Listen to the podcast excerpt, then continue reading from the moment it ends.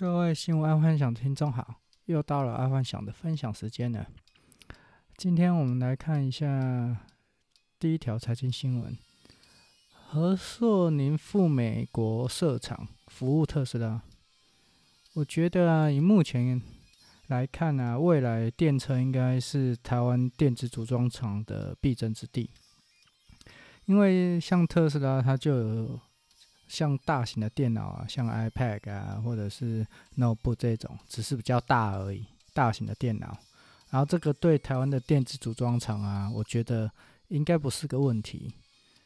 然后这也难怪红海会入主 Luxgen，因为在未来，如果台湾的电子五哥啊，组装大厂要在嗯。拿下任何的电子厂代工，我想应该很困难，因为现在这电子五哥就几乎拿下了全世界七成的订单，然后，嗯、呃，老猴子变不出新把戏嘛，然后刚好现在电车开始在红，而且现在像英国啦、中国大陆啊，都在二零三年就确定要都是要电车，然后因为电车的组装方式跟呃油车很不一样。所以我觉得这个应该是电子五哥现在极力想要切入的一个市场，哦，所以我觉得这个可以看一下后市这电子五哥的动作。然后呢，我觉得金人宝哦，金宝集团然后人保集团应该也会切入这一块。好，再来娱乐新闻，男星们也封间接性断食法，吴康仁啊、瘦子啊、李荣浩分享超狂瘦瘦身食谱。在这个 podcast 我有讲过好几次，就是说间歇性断食，呃，是一个不错，而且感觉它好像越来越红了。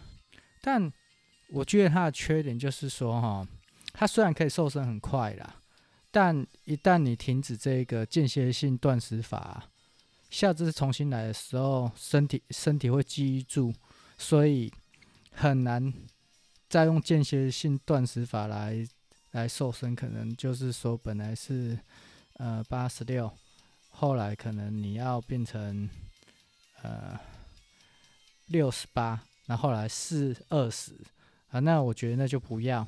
这个如果你有用间歇性断食法有成功之后，最好就是维持，因为你只要一步维持，你让身体记住这个。方法，你下次可能就要换了，不然身体会很容易记住你怎么样让他身体减肥的，因为你这个叫做骗过身体了哦。在一个白话讲，就是说我们的减肥方式就是要骗过身体，然后还有就是有时候减肥会遇到撞墙期，所以你就有有可能就是要偶尔一两天放开吃，啊，身体就又开始活化了，不然会遇到减肥的撞墙期。好，再来。运动新闻，呃，NBA 的选秀会状元啊，灰狼挑走 Edwards 就爱德华。今年呢、我觉得因为疫情的关系啊，所以大学篮球也没有打多少场，所以今年你挑到状元不一定是最好，或许挑个探花哦，或者是老选个老二、老三。强的说不定也是会出现一个黑马，因为数据不够多，所以你就没办法判断出谁才是真正的状元。但是我觉得这样也好了，因为明年代表明年 NBA 的那个赌盘可能就会比较有大的呃落差，那赌客就会比较从中获利。不然以前 NBA 其实他们的比分啊，要真的要。赌赢我觉得很难，因为在赌盘在一开始就已经设定好了，因为都知道每个人的身体素质是怎么样。但是今年就你看嘛，就随便赌都可以，反正就是赌黑马就对了，通常可以拿到几十倍的报酬率。好，再来国际新闻，疫苗开疫苗价格战，疫苗开始打价格战了，比瑞辉更便宜七倍，牛津大学研发成功，全球抢订。瑞辉每剂一剂二十美元，牛津大学的只要三到四美元。本来看到这新闻，我觉得很开心，可是后来我又看到一个更更新新闻，就是说牛津大学啊，这个疫苗只有七成的防护防御力。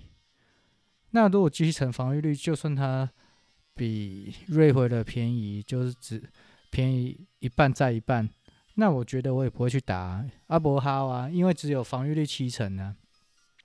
所以今天如果牛津真的是要佛心来的，最好至少要提高到九成。不然瑞辉这个二十块应该是卡大嗯卡灾的，啊，这盖得不好以后呀啊，真的啊，一季二十块，全球三十亿人，吼、天文数字啊。不过因为瑞辉的它需要负零下二十度，啊，负零下七十度保存，我觉得这个可能是一个挑战，不然全球。六十亿人口，三十亿人口注射的话，哦，别啊！好，第二条国际新闻：脸书成立以来最大的监管挑战，恐怕会面临反垄断的诉讼。在 Google 之后啊，脸书也被美国政府出征了，就是查水表了。其实目前来说啊，FB 啊、IG 啊、YouTube 啊。差不多是占据全世界一半人的一天的一至两个小时，至少哦。所以也相对的啦，新的 APP 就很难冒出头，因为大部分时间都被它绑住嘛。反正一天四小时，八小时睡觉，三个小时吃饭，然后剩下时间工作或读书，然后最后剩那个零碎时间就。被 I F B I G YouTube 给占据了，那如何再去使用新的？所以，呃，美国政府会告他反垄反垄断，我觉得也正常的啦。因为你这样，只要没人用，就算你有新的 A P P 出来，也不会有人想要使用了。所以最好就是要把它拆出来啊，这样才会造成创新。所以这。个我是觉得 OK 啦，但目前有一个呃政府还没管到，就是没有演算法的，因为像 IGFB 啊、YouTube，他们都会用演算法去让你去买广告，但是现在 Podcast 这一边还没有，目前 Apple Podcast 啊，任何的 Podcast 目前还没有很好的演算法，所以。这一块我觉得应该是未来的一个必争之地了。假设，呃，就是视觉的都被占领了，只剩下听觉，那听觉就是 Podcast 这一块。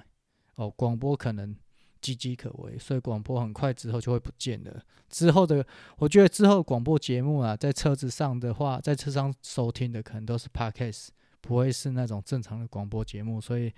广播电台可能要注意一下。好，再来生活新闻。煮饭，呃，煮饭要用冷水还是热水？很多人并不知道泡水可以让米饭更 Q。呃，这里他是说哈，洗米的那个浸泡程序可以让那个烹煮的米饭啊，口感更更加的软 Q。通常我们白米啊，需就洗完之后啦，就需要泡十五到三十分钟，然后或者是阿洛糙米的话，就是要泡四十分钟到一个小时啊。因为啊，当你洗好米，然后再泡它，呃，白米就是大概十五到三十分钟，煮完饭会更 Q。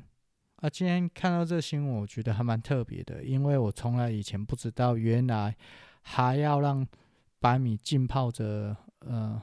那个洗完之后还要浸泡着，哎，这几天我可能会来试一下，看不会看会不会让白米在浸泡之后更 Q。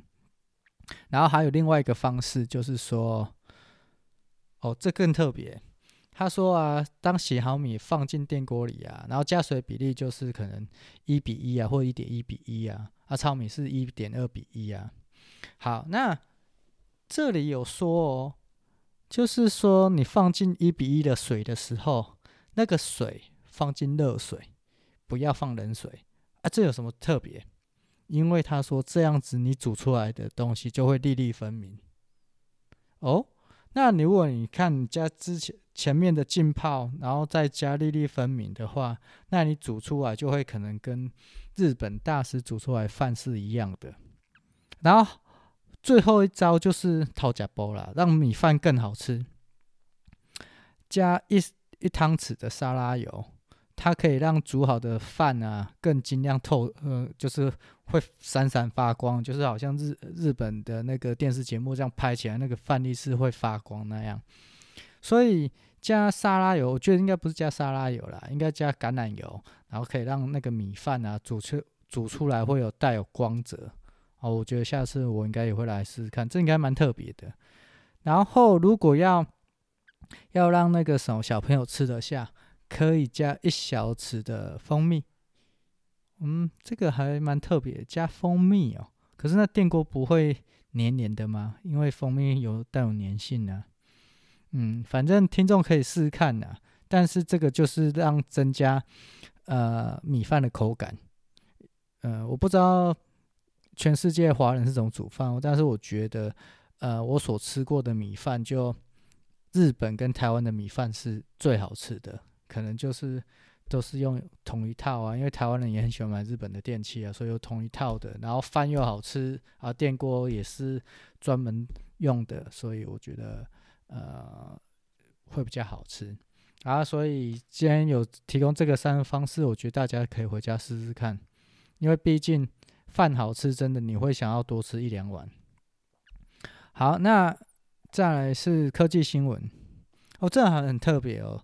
这个是在讲宠物的，就是第一个手机与宠物翻译程序，帮你听懂猫的语言啊。这款 APP 叫做 Meow Talk，就猫语 Meow Talk。好，它的翻译器啊是由亚马逊前前亚马逊语音智能助理的 Alexa 开发技术者开发的哦。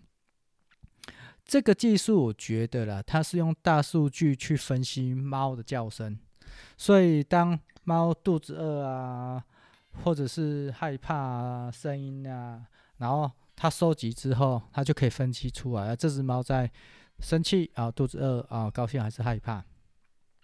所以假设啦，猫都可以用大数据去分析的猫的呃动物的喜怒哀乐，我觉得啦，它应该可以也可以利用在。狗的上面，我觉得狗应该也没问题。哎，海豚那些更不用讲，因为海豚之前就有人分析说，这个海豚是在高兴或害怕或在沟通。那假设这个大数据分析出来，我们觉得我们应该可以分析世界万物。哦，这个我是没有想过，但是这样子一个程序程序出呃程式出来之后，我觉得大数据之后应该会往这个。难难怪哆啦 A 梦以前会有一个叫一个道具叫做翻译年糕，它可能就是用大概这个概念，用大数据去转换它目前所提供的资讯。好，然后再第二个，呃，科技新闻，量子计算的到来会引发怎样的革命？量子计算呢、啊，这个我觉得要谈论。需要非常多的时间，但我简单的跟听众分享一下，就是说，以现在电脑来讲，就是零跟一，所以就是黑跟白，反正不是零啊就是一，绝对不会有零点五。那量子电脑出来就是零点五啊，那零点五是怎么来的？就是说，呃，譬如有时候我们要买东西，呃，不是只有买跟卖，我们会。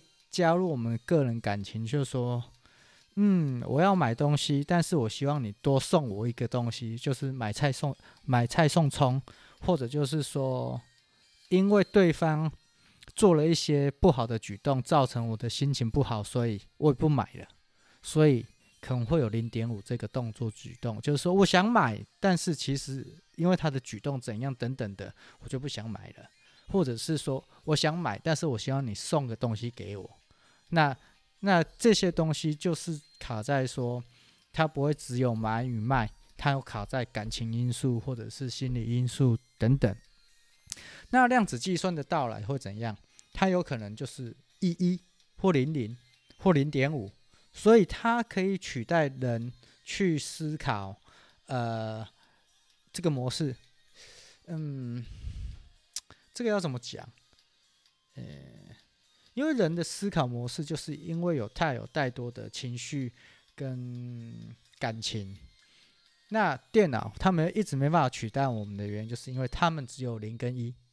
可是量子电脑它可以有呃情绪的加入，为什么？因为它可以一一啊，它可以零零啊，它也可以零点五啊，它可以一点零五啊，所以代表它也可以像人一样的思考哦，或者是模拟出大量呃大量模拟出。呃，人的思考模式或者是情绪模式，然后去做出一个判断。所以一旦这个做成，嗯，大家就是有看哆啦 A 梦嘛，啊，就是小叮当嘛，呃，可能就真的会有那一种有情感的机器人就出现了。哎，有情感机器人出现，对。人类到底好不好？目前分两派啦，有一派就是说我们会自自我灭亡，那有一派就是说我们会享受更好的生活。为什么？因为所有的事情我们会让电脑去做，包括赚钱，包括煮东西，包括服务。哎，我有一个老师讲说，人人生出来就是要享受这世间的美好啊。啊，既然有有一个你不用花钱就可以永续帮你持续做的，那为何不享受人生？诶，我想这样好像也对，可是怕的就是说，当这些机器人真的有自我感情跟自我思考能力的时候，他会不会不想要服务人类？这就是另外一派的一个想法。哦，讲到这可能脱离得太远，但是呃，就是要讲到呃，今天一个重点就是量子计算的到来会引发怎样的革命？大家要记住，我们离量子电脑的革命真的不远了，最慢十年，最快十呃不，最快十年，最慢二十年，量子电脑的革命一定会到来。所以大家要做好冲击的准备，因为以目前来说，量子电脑的出现势必会让很多职业不见。好，那我觉得像 YouTuber 这种职业会越来越红，因为当机器人可以取代所有的劳工能力的话，那只剩下真正可以操控跟动脑，因为人不需要去工作了，因为机器人可以帮你煮饭，帮你洗衣。那干嘛去工作？就帮你处理好了。好，那真的有点讲远了。有空我们再讲一下量子电脑未来的应用。好，各位晚安呢。嗯，拜拜。